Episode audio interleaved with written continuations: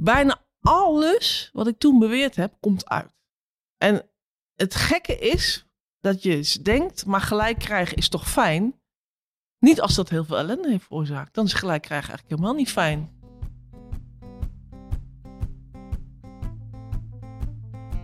Wat moet, dat moet en daarom is het goed. Dat zei mijn oma altijd en het is ook een beetje mijn lijfspreuk geworden, ook in mijn politieke bestaan.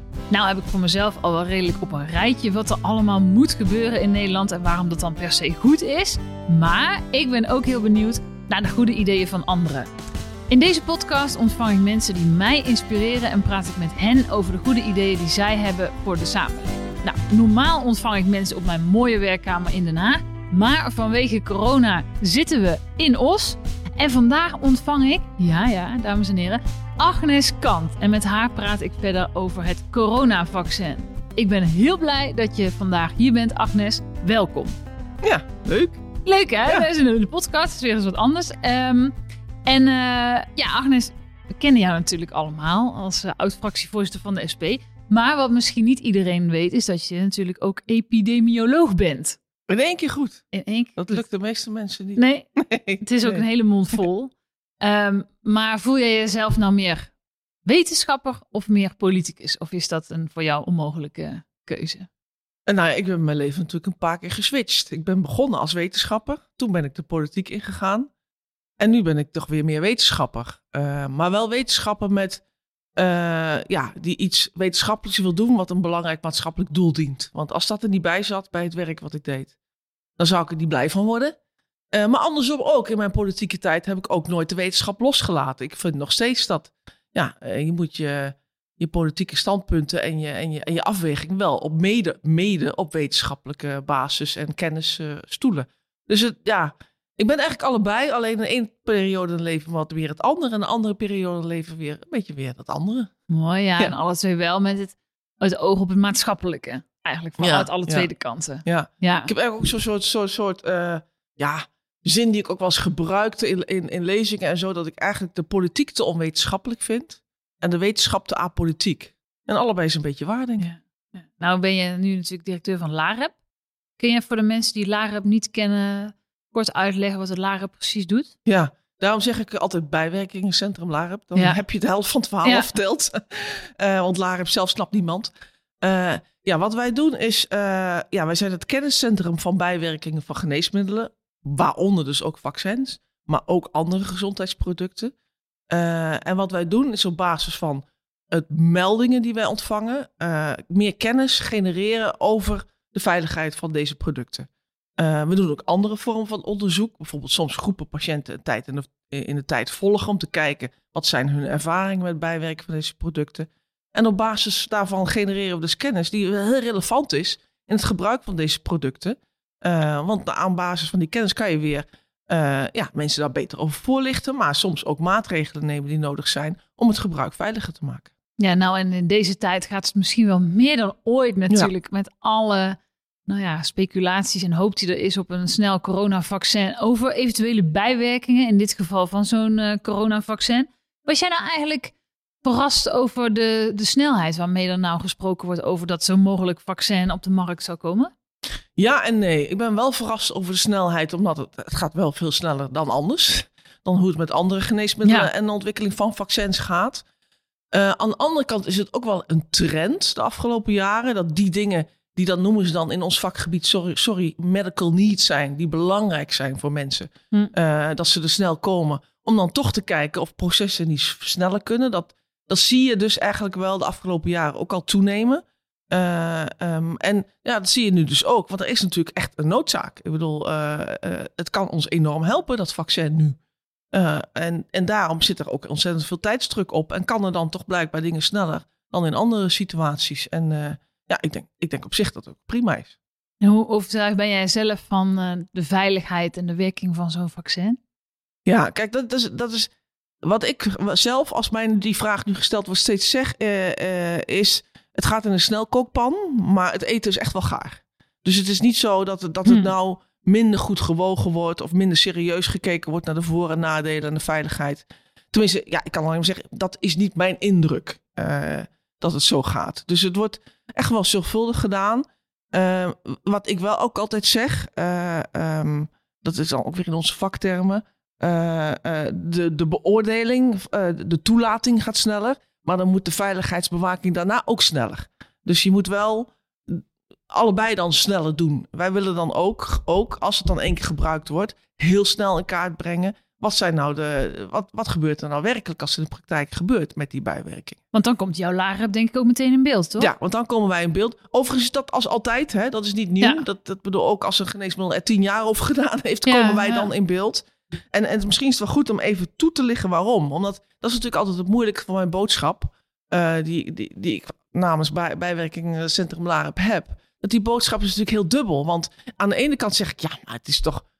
Uh, er zijn geen grote risico's, want als dat zo was, zou het niet gebruikt mogen worden. Maar toch hebben jullie bestaansrecht. Hoe kan dat dan?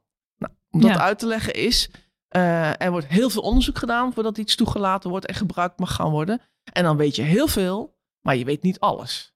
En hoe komt dat dat je niet alles weet? Dat komt omdat je altijd in die onderzoeken, dat is een onderzoeksetting, een beperkte periode, een beperkte groep mensen en ook in een beperkte tijd. En ook, en dat is denk ik misschien wel het belangrijkste, een niet zo hele diverse groep mensen. De wereld waarin een geneesmiddel landt of gebruikt gaat worden of een vaccin, is altijd veel diverser dan de groep mensen die in zijn onderzoek zit. En daarom weet je best wel veel, maar dus niet alles. Als je een bepaalde onderliggende ziekte hebt of bepaalde leeftijdsgroepen, ouderen zitten er vaak relatief weinig in die onderzoeken. Of als je andere geneesmiddelen erbij gebruikt. Er kunnen altijd redenen zijn waarom het voor sommige mensen net wat anders uitpakt als in die onderzoeken. En dat is ons bestaansrecht. Dat we naast alle goede wetenschappelijke onderzoeken die er gedaan zijn, goed in de praktijk opletten. Ja, of er niet dingen zijn die we nog niet weten, waar we dan alsnog achter komen. Ja, en je hoort natuurlijk ook mensen zich zorgen maken over de, uh, de wat langere termijn effecten. Hè? Want hoe wordt dat dan gemeten? Want dat lijkt me ook best wel lastig. Van ja, hoe, hoe weet je nu, als je nu wat doet, wat dan misschien over tien jaar hè, zijn mensen dan wellicht bang voor?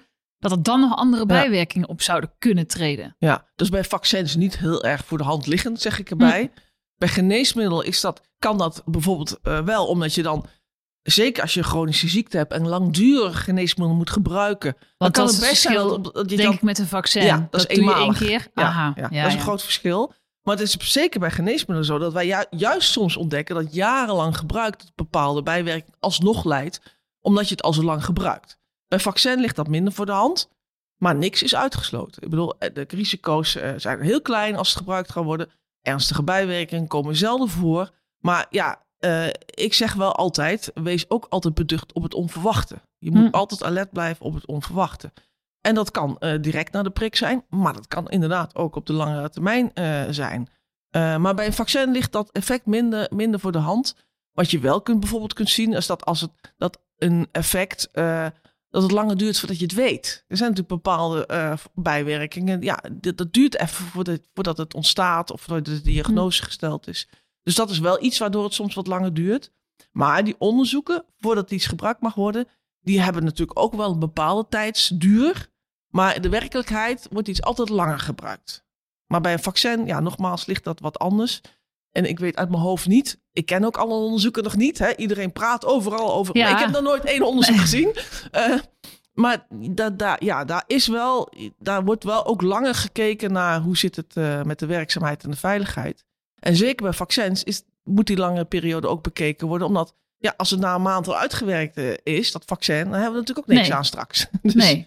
Dus daar zullen ze ook echt wel langer naar kijken. Maar we zullen straks zien hoe lang dat is. Uh, hoe lang ernaar gekeken is. Want ik, ik weet dat ook niet. Nee. nee. Wat, wat, wat is nou jouw boodschap aan mensen die uh, sceptisch staan ten opzichte van vaccineren specifiek voor dit mogelijke coronavaccin wat er dan moet komen? Ja, ik was bang dat jij die vraag ging stellen.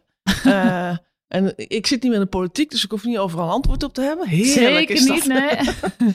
Heerlijk is dat. Uh, maar ja, ik, ik, ik, ik, ik zeg daar bewust niet iets over dat ik vind dat mensen hmm. vooral dat vaccin moeten halen. Of dat mensen vooral terecht uh, angst hebben.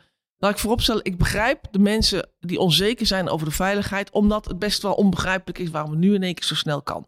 Dat begrijp ik. Tegen die mensen zou ik willen zeggen ja, maar toch wordt het heel zorgvuldig bekeken naar de mhm. veiligheid. Er gaat echt niet iets gebruik, gebruikt worden waarvan dat niet goed onderzocht is. Maar ik zeg ook, het onverwachte kan altijd optreden. Ik bedoel, ze zijn waarschijnlijk zeer zeldzaam bijwerkingen. Maar ja, ik zeg ook niet, ik weet zeker dat het niet kan. Want dat weten we niet zeker, want anders zouden wij die veiligheidsbewaking ook niet hoeven doen. Dus we weten dat niet zeker. De kansen zijn wel klein. Maar vervolgens zeg ik ook, de voordelen mm, zijn natuurlijk eh, zeker als het goed beschermt, zijn groot. Want ja, als je dan geen coronabesmetting meer kan krijgen, dan is dat natuurlijk wel een voordeel. Want mensen goed moeten wegen hoe belangrijk ze dat vinden. Dus ik zeg altijd, mensen uh, moeten het zelf wegen, goed luisteren. Wat zijn de voordelen en wat zijn de eventuele uh, bijwerkingen? En dan zelf een afweging maken. en ja, als overheid kan, en als jij misschien als politicus zat, dat misschien anders benaderen. Maar dat is zoals ik benader. ja, nou, dat mag nou ook. hè? Dat, is nou helemaal aan jou. Ja. En zijn er dingen als je nou een slimme interviewer bent, dan vraag je nu, en wat ga je dan zelf doen? Wat gaat u dan zelf doen, mevrouw Kant? Ja. Kijk, en zo kom je er toch achter hoe ik erover denk. Ik zou die prik wel gaan halen. Ja. Maar ik sta niet vooraan, want ik ben geen risico. Nee, dat is natuurlijk ook nog, uh, ook nog zo. Ja, dat we natuurlijk eerst nog moeten kijken wie als eerste in aanmerking komt en dan uh, hoe verder. Zijn er nou ook nog dingen die we misschien kunnen leren van eerdere grote vaccinatiescampagnes, wat jullie oh, betreft? ja, heel veel. Ik was kan je de belangrijkste bij, noemen? Ja, ik was nog net niet bij Larep toen we de Mexicaanse griepcampagne ja. hadden. Toen dat was net voor mijn tijd, maar ik heb daar nog wel veel over gehoord. We hebben na die tijd ook zelf uh, een, een, draaiboek geschreven, omdat we lessen geleerd hadden. We denken, dan kunnen we die uit de kast trekken. Dat hebben we dus ook dus gedaan. Dus dat ligt er nu? Ja, ja die hebben we in maart gelijk uit de kast getrokken. Goed. Maar goed ook. Want uh, ja, we hebben er wel veel van geleerd. Een van de dingen die we geleerd hebben is uh, dat het heel belangrijk is dat je weet wie wel vaccin gehad heeft en ook welk serienummer. Uh, de vorige keer is dat niet helemaal goed gegaan. Klinkt heel logisch, eerlijk Klinkt gezegd. heel logisch. Ik zou denken, oké, okay, ja. hoezo? Ja. ja, want het kan bijvoorbeeld... Is helemaal uitgesloten. Heel, niet uitgesloten, maar die kans is minimaal. Maar stel dat er ergens in een fabriek met één productielijn van het vaccin iets misgaat. Ja. Hè? Of uh, het virus komt er niet in, hij werkt niet. Ik zeg maar wat. Hè? Ik noem maar een voorbeeld. Dan wil je wel weten welke groep mensen die gehad hebben. Want dan moeten ze opnieuw een prik gaan halen. Want die, die prik was niet goed. Ik zeg maar wat. En dan, uh, dan wil je dat wel weten. Dus dat lijkt heel logisch. Maar de vorige keer is dat toch niet altijd even goed gegaan. Uh, omdat dat niet goed geregistreerd werd. Dus nu willen we wel graag dat dat goed geregistreerd wordt. En wij willen het ook nog weten. Want geregistreerd wordt is één. Maar als iemand bij onze melding doet van de bijwerkingen. Dan, of, of van het niet, dat het niet werkt. Hè, als iemand toch corona krijgt. En dan wil je toch weten, ja, maar welk serienummer heeft die persoon gehad? Dus ja, dat, dat is een van de lessen. Een van de andere lessen is dat we nu veel grootschaliger dan de vorige keer. Toen hebben we dat uh, wel in sneltreinvaart ook gedaan, maar nu gaan we dat in grotere groepen doen. Dat we ook naast het melden, want dan moet je, moet je dus afwachten of mensen dat doen. Hè? De bedoeling is dat mensen dat bij ons melden als ze een bijwerking vermoeden. Maar dat we ook een groep mensen gaan volgen in de tijd. Dus dat we uh, per vaccin 5000 mensen willen we vragen of ze met een app, uh, wij ze om de zoveel tijd naar de prik vragen mogen stellen. om ze te vragen, heeft u hoofdpijn gehad? Heeft u koorts gehad? Of heeft u iets anders vervelends gehad waarvan u denkt dat het misschien van de prik komt? Zodat we ook meer in, in kunnen uitdrukken hoeveel dan? Hoeveel mensen hebben dan koorts gehad? Ja. Was dat 1% of was dat 10%? Was die koorts heel hoog? Moest u thuis blijven van het werk? Zodat we ook vrij snel, dat we beginnen met vaccineren, daar een beeld van kunnen geven. Dat mensen ook weten, als ik die prik kan halen, krijg ik misschien wel twee dagen koorts zodat ik niet kan werken. Dat is toch wel handig om te weten. Nou ja, en ik kan me ook voorstellen dat dat juist helpt, zo'n eerlijke yes. berichtgeving ja. over dat mensen er meer vertrouwen voelen. Ja. Bij, nou, als ik die prik ga ja. halen, dan is dit ook wat me ongeveer te wachten staat. Ja, absoluut. En dat is zo'n rare boodschap, hè, van ja, maar waarom zijn jullie dan op aarde als er toch nooit iets met een vaccin aan de hand is? Want gelukkig vinden we zelden iets, iets uh, bijwerking bij vaccins, Ja. los van die je gewoon kunt verwachten. Uh, ja, dat is omdat je alleen vertrouwen kunt geven in iets uh, en zegt dat je niks ernstigs hebt gevonden als je heel goed hebt gezocht. Als je ergens niet naar zoekt, dan weet je het niet. Ja. Uh, en uh, ik vergelijk het ook wel eens met een brandweer. Ik bedoel, ja, wij hopen natuurlijk dat je als brandweer hoop je ook dat je heel weinig te doen hebt. Maar stel je voor dat je hem niet had. Dan hadden, ja, het is toch vanuit veiligheidsoverwegingen Zeker. toch goed dat, dat het er is. Ja. ja, dat is bij ons ook een beetje ons lot. We hopen natuurlijk nooit iets ernstigs te vinden. Maar het is toch goed dat we er zijn. Dat is, lijkt me wel, ja. ja. Nou heb ik hier voor mijn neus liggen een uh, publicatie waarop staat medisch wetenschappelijk onderzoek en de farmaceutische industrie.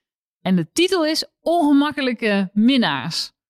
Uh, en het is onder andere geschreven, zie ik, door mevrouw Kant, epidemioloog. En het is al 19 jaar oud, Agnes. Dat klopt, ja, hè? Ja, ja. Lang geleden. En nog steeds redelijk actueel. En de vraag die ik daarbij heb is, er is natuurlijk ook heel veel discussie over het coronavaccin en de farmaceutische industrie. En uh, hoe zit dat nou allemaal? Want ze krijgen wel heel veel publiek geld terecht, want we willen heel mm. snel een vaccin, want we willen heel snel van dat klote virus af. Maar hoe reëel is nou de kans dat de farmaceutische industrie, om maar even zo te zeggen, uh, hier rijk van gaat worden? Hoe schat je dat in? Oeh, dat een moeilijke vraag. Ja, ja, Kijk, aan de ene kant, uh, ik kan er van alles over zeggen, maar ik, ik merk nu wel, en dat, dat verrast mij ook wel, dat er wel uh, van alle kanten heel serieus, ook van met maatschappelijk oogpunt gekeken wordt, hoe kunnen we zo snel mogelijk goed vaccin maken? Ik bedoel, ja, ik zie dat dan gebeuren en daar heb ik ook wel respect voor dat iedereen daar nu de schouders onder zet. Maar ja, ja, de discussie is nu ook gaande van ja, maar uh, moet je dat, als je dat dan ontwikkeld hebt met z'n allen, heb je dan ook het recht als bedrijf om, dat, om dan toch je patentrecht te laten gelden en daar dan aan te verdienen, terwijl de rest van de wereld misschien ook prima kan maken in andere landen, maar je ze dat recht niet gunt. Uh, ja, daar heb ik wel een mening over. Dat vind ik in zo'n situatie niet. Ja. Nee. Ja. Maar dat, ja, wie vindt dat eigenlijk wel? Ja, want daar ging dit onderzoek natuurlijk ook over. Hè? Eigenlijk de verhouding die er is tussen medisch-wetenschappelijk onderzoek aan de ene kant en de farmaceutische industrie aan de andere kant.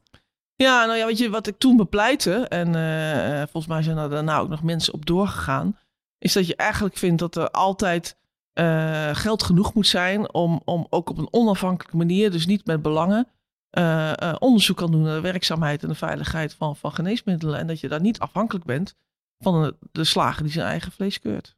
Ja, ja. Nou is een ander, um, nou ja, toch wel groot ding in ieder geval voor, voor de SP, de, de markt in de zorg. En nou ja, nu is dat ongeveer 14 jaar geleden dat die marktwerking in de zorg werd, eh, werd ingevoerd. Maar nu in coronatijd lijkt het wel alsof ja, bij steeds meer mensen de ogen worden geopend of zo. Van dat uh, die markt toch niet echt zaligmakend is. Zeker mhm. niet in de zorg. Hè. Als je ziet dat hoe ons zorgsysteem ervoor staat en hoe het piept en kraakt op het moment dat we nu in zo'n uh, grote crisis belanden. Um, hoe kijk jij daar nou naar? Want ja, jij hebt natuurlijk vanuit je rol in de SP altijd keihard geknokt. Juist tegen het vermarkten van die zorg. Zorg in markt als voornaam initiatief. Ja. Uh, en nu staan we vandaag de dag hier. Hoe, ben zo benieuwd hoe jij daar naar kijkt. Ik vind het bijna ondraaglijk soms. Ja. ja. Ik, ik, als ik met vrienden ook wel eens over praat, die, die, die snappen dan niet, want ik ben ook een beetje bozig. Ik was vroeger was bozig, maar kan, die kan ik nog bozig over worden. Ze denken dan van, ja, maar waarom raakt jou dat nou zo? Als ik dan op televisie dat Rutte ook hoor zeggen van, ah nee, ik ben helemaal niet voor marktwerk in de zorg. Dan voel ik me gewoon belazerd, weet je wel. Dus ik, ik, kan me best wel redelijk afstand nu naar de politiek kijken, maar niet op dit onderwerp. Daar heb ik echt moeite mee. Ja. Omdat ik dan echt denk, ja, maar waarom moest het dan eerst, waarom moeten we eerst uh, de boel aan gort geholpen hebben voordat we dat inzicht dan pas hebben? Ja, ik, ik vind dat lastig. Maar ja, ik moet natuurlijk oprecht blij zijn dat mensen tot inzicht komen. Uh, en dat meer mensen, meer politieke partijen nu zeggen van goh, uh, ja, dit hebben we toch, dit had, had anders gemoeten en dus gaan we het nu anders doen. Maar ik vind het best, best moeite mee om daar blij over te zijn. Want ik denk van ja, jongens, maar uh, ja, hoezo? En dan ook nog zeggen, ik heb het nooit gezegd. Ja, jullie gewoon stenen uit de grond, denk ik dan. Mhm. En ik heb natuurlijk zelf in die frontlinie gestaan. Hè? Ik bedoel, dat, dat, je, dat je gewoon echt gewoon bijna alles wat ik toen beweerd heb, komt uit. En het gekke is dat je denkt, maar gelijk krijgen is toch fijn? Niet als dat heel veel ellende heeft veroorzaakt. Dan is gelijk krijgen eigenlijk helemaal, helemaal niet fijn. Niet fijn. Nee. nee. nee. ik denk maar goed, dat, we toch blij uh, zijn. ja, maar ik denk, uh, nou ja, een van de dingen waar jij je altijd voor hebt hard gemaakt, is natuurlijk de publieke gezondheid. Dus bijvoorbeeld de staat van onze ja. uh, GGD's in Nederland. Heel Nederland heeft nu denk ik kunnen zien hoe moeilijk het ging hè? met het bron- en contactonderzoek en alles eromheen. Um, dus het wordt nu misschien op die manier ook wel heel zichtbaar voor een grote groep mensen. Ja, nee, dat, dat zie je wel. Ik bedoel, in dit soort crisisperiodes zie je wel wat echt belangrijk is. Uh, en ervaar je misschien nog met z'n allen beter wat echt belangrijk is. Uh, maar ik ben wel een beetje bang voor dat we dat straks allemaal weer vergeten zijn. Dus we moeten vooral zorgen dat we dat ook vasthouden. Uh, en, en en je ziet ook wel uitvergroot, uh, dat, dat zie je ook wel, uh, waar dingen toe leiden. Want ja, normaal is marktwerking de zorg natuurlijk al, vond ik al nooit zo'n goed idee. Uh, maar nu zie je natuurlijk dat dat, die, dat zie je ook gelijk wat, waar dat toe kan leiden. Dat, als, dat, dat laboratoriën met elkaar moeten gaan, gaan vechten om klanten. En terwijl ja, we willen allemaal zoveel mogelijk testen. Hoezo? Los het gewoon op samen. maar ja, toch komt daar dan toch dat, dat. En de mensen die dat doen zijn niet schuldig, hè? Want het, het, is natuurlijk gecreëerd dat het zo, zo in elkaar zit. en, en ook de schaarste die onder die marktwerking is gecreëerd. Dat je toch, ja, te weinig plekken hebt in de ziekenhuizen. Ja, ja moest allemaal zo efficiënt mogelijk. Uh, en dan zie je als er een beetje iets, iets bijzonders gebeurt, dan heb je dus gewoon gelijk een probleem. Uh, namelijk enorme, enorme krapte. Ja, dat is toch jammer. Dat is toch erg. Dat had niet zo gehoeven, denk ik dan. Maar ook, je ziet het aan die kant, aan de zorgkant. Maar, maar je ziet het dan ook aan de. Dat vind ik ook wel heel bijzonder om te zien dat je nu mensen. Want ik ben het echt eens met die mensen zeggen van ja, maar die lockdown en de economische maatregelen. Weten wel hoeveel men, hoe, hoe dat mensen treft. Mhm. Eh, en dat het ook juist die mensen treft die het al het minste hebben.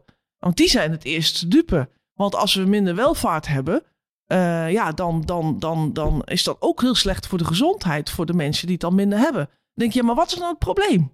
Het probleem is dat het altijd al zo is dat de mensen die het minder goed hebben, ook minder gezond zijn en slecht af zijn. En door de crisis wordt dat nu dat verschil groter, uitgegroot, duidelijker voor het voetlicht. Dan is het niet het probleem dat we een lockdown hebben. Dan is het probleem dat we de maatschappij zo ingericht hebben. dat als we wat minder te besteden hebben. dat vooral slecht uit voor de mensen die het al minder hebben. en die er ook nog ongezonder van worden. en minder, meer gezondheidsproblemen van krijgen. Dat is dan het probleem. Het lijkt wel of ik in de politiek zit. Uh, nou, je bent goed Dankjewel. nou, maar wat zou je de politiek dan mee willen geven als het hierover gaat? Want je zegt net zelf al van dat je ook wel een beetje bang bent misschien dat dat de lessen die we nu keihard hè, moeten trekken, waar jij eigenlijk altijd voor hebt gewaarschuwd, maar wat iedereen nu wel ziet, dat je ook toch misschien een beetje bang bent dat het snel weer vergeten wordt. Ja. Wat zou je dan willen meegeven? Ja, nou ja, dat, ik hoop dat we nu er wel van leren. En dat, dat, dat, wel, uh, dat die lessen echt getrokken worden. Net zoals, ja, ik begon over mijn eigen bijwerkingscentralaren en de lessen van de Mexicaanse griep getrokken hebben. Hoop ik dat ook hier wel lessen getrokken worden ben er niet gerust op. Maar ja, als het tijd nu niet gekeerd wordt, wanneer dan wel? Zou je ook kunnen zeggen. Dus misschien moet ik daar wat optimistischer eh, over zijn. Agnes, nou is onderdeel van deze podcast ook altijd dat ik uh, mijn gast een idee van een andere collega SP'er voorleg. Om dan vooral ook daarna van, van jou te horen wat jij daarvan vindt. En dit keer is het uh, collega Kamerlid Henk van Gerven. Beste Agnes, we kwamen elkaar voor het eerst tegen begin jaren 90. Samen deden we onderzoek naar de screening op baarmoederhalskanker in de Osse huisartspraktijk van de SP. Onderzoek waar je later op bent gepromoveerd en onderzoek wat ook model stond voor het baarmoederhalskankeronderzoek in Nederland zoals we dat nu kennen. Veel heb je ook geschreven over de ongemakkelijke relatie tussen de farmaceutische industrie en medisch wetenschappelijk onderzoek naar medicijnen. Ook actueler dan ooit, nu met de ontwikkeling van een coronavaccin door de farmaceutische industrie met behulp van vele miljarden en veel publiek geld. Waar veel zorgen leven over zowel de prijs van de vaccins als de veiligheid daarvan. En hoe kijk je aan tegen het voorstel van de SP, gesteund door vele wetenschappers uit de academische wereld, om te komen tot een nationaal publiek onderzoeksfonds geneesmiddelen, om de afhankelijkheid van de farmaceutische industrie bij de ontwikkeling van die geneesmiddelen te verminderen? Ja, Agnes. Ja, ik kan natuurlijk Hoe kijk mezelf, je dan? Ik kan mezelf moeilijk verlogen, hè? Volgens mij heb ik het ooit zelf bedacht, eh, meneer Van Gerven. oh, dan vermoed ik zomaar dat je het een goed idee vindt. ja, nee, natuurlijk is dat een goed idee. Uh, ik, ik, het gekke is wel, want ik zei net, hè, je moet overal van leren. Dan ga ik misschien iets zeggen wat je niet van mij verwacht. Uh, want er zijn oh, zonder enige twijfel, daar heb ik toen, toen in de politiek ook aandacht voor gevraagd. Uh, dingen gebeurd die daglicht niet kunnen velen. Onderzoeksresultaten die die onder het tapijt zijn geveegd door de industrie. Nou, ik heb, we hebben daar in dat boekje wat je al noemde natuurlijk ook de nodige voorbeelden van genoemd, genoemd en, uh, en gevonden. Uh, en toch is het niet allemaal kommer en kwel. Ik bedoel, ik leef natuurlijk nu in een wereld waar ik met heel veel wetenschappelijk onderzoekers te maken heb. En het is niet, niet, het is niet zo dat alles wat die farmaceutische industrie aan onderzoek doen, niet deugt. Heel veel deugt er wel. Ja, dat is misschien een beetje gek, maar dat is toch echt zo. Dus in die zin uh, uh, ja, heb ik toch wel een beetje andere kijk op de wereld gekregen wat dat betreft. Uh, zeg ik niet van slagen, en eigen vlees en al het onderzoek van de farmaceutische industrie. Ik geloof er helemaal niets van. echt het merendeel deugt echt wel. alleen ja, uh, het is van groot belang dat er ook voldoende ruimte is voor onafhankelijk onderzoek. Hm. En dat het ook op een onafhankelijke manier allemaal beoordeeld en bekeken wordt. Ja, en dat is natuurlijk wat, uh, wat wij als bijwerkingscentrum Larab ook doen. En ja, ja, goed, wij willen ook wel voldoende ruimte en centen om ons werk goed te kunnen doen. En dat is op een onafhankelijke manier. En dat moet echt wel, dat moet echt wel goed gebeuren. En je moet ook van je onderzoek niet afhankelijk zijn van geldstromen van de farmaceutische industrie. Want dan wordt door hun de agenda bepaald. En uh, ja, dat is toch niet wat je wilt. Je wilt dat de agenda vanuit de maatschappelijke belangen bepaald wordt. In de wetenschap. Ja, ja zeker. Nou, tot slot, um, het zijn natuurlijk hele rare tijden zo in coronatijd. Um, maar heb jij nou ook het idee dat dat vaccin, dat dat ook de oplossing zal zijn voor de coronacrisis? Ik hoop het met veel mensen, denk ik. Ja. Uh, ik denk wel, het ziet er wel heel hoopvol uit. In de Hmm. zin, uh, want dat is misschien, dat had ik straks nog niet gezegd, een van, ook een van de redenen waarom het zo snel gaat. Is omdat ze in die technieken die ze nu gebruiken, daar waren ze al heel ver in.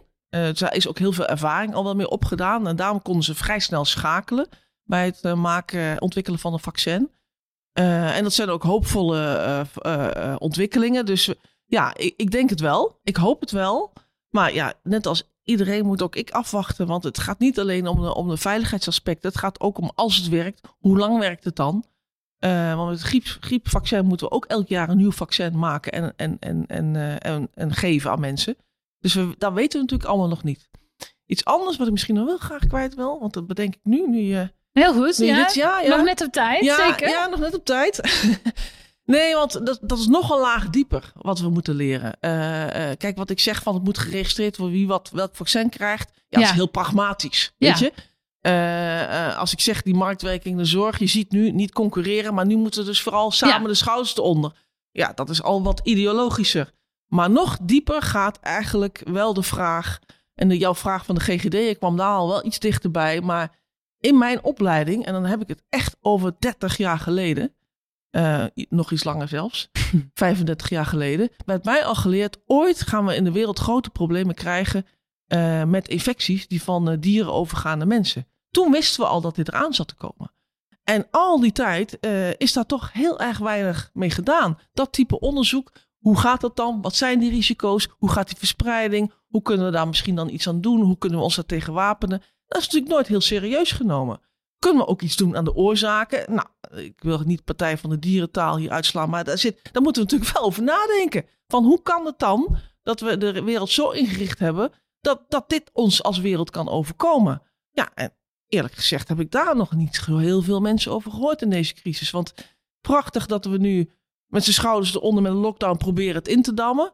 Hartstikke mooi als we straks een vaccin hebben. Maar wie zegt mij net niet dat we over één jaar, anderhalf jaar weer een virus hebben wat op dezelfde manier tot stand is gekomen en wat misschien nog wel veel dodelijker is dan dit. Laten we daar eens over nadenken. Ja, dus dat is eigenlijk nog je grotere oproep. Ja. Uh, als dit, deze ellende allemaal voorbij is, laten we alsjeblieft niet stoppen met het nadenken daarover en onderzoek daarnaar doen. Maar ja. ook echt uh, waarschijnlijk ja. wel in het systeem ingrijpen. En daar ook geld in stoppen in Precies. dat onderzoek. En dat ook serieus nemen. Want ja, dat onderzoek gaat de farmaceutische industrie natuurlijk niet betalen. Nee. Agnes, het was heel bijzonder om een uh, oud lijsttrekker zo in mijn podcast te hebben. Dat maak ik niet elke dag. Maar heb je toevallig nog een tip misschien? Want een tip ik voor maak jou? Dat, ja, want ik maak dat niet elke dag mee natuurlijk. Dat ja, ik, uh, god jee, Lilian. Ja, tip. Ja, ja een hele platte tip. Uh, je moet nou. ook goed voor jezelf blijven zorgen. oh ja, dat is ook nog zo. Dat jij ja. niet ook over, over, over een aantal jaar zo'n foto van jou in beeld komt. Goh, zo zag ze er toen uit en nu ziet ze er veel beter uit. Jij hint op uh, even ja, tot hier ja. uh, uitzending, ja. denk ik. Ja. Nou, het was een prachtige foto, Agnes, die er van je getoond werd. Ik vond het heel leuk om jou in deze podcast te ontvangen. We gaan zeker, uh, ja, zeker in deze tijd natuurlijk met jouw nieuwe rol bij, in, in jouw nieuwe rol bij Laren nog veel van je horen en zien, denk ik. Maar voor nu ontzettend veel dank. Uh, dit was Daarom is het goed, de podcast waarin ik van mensen die mij inspireren hoor welke goede ideeën zij hebben voor de toekomst. Wil je niks missen? Abonneer je dan via Apple Podcast of Spotify. Tot de volgende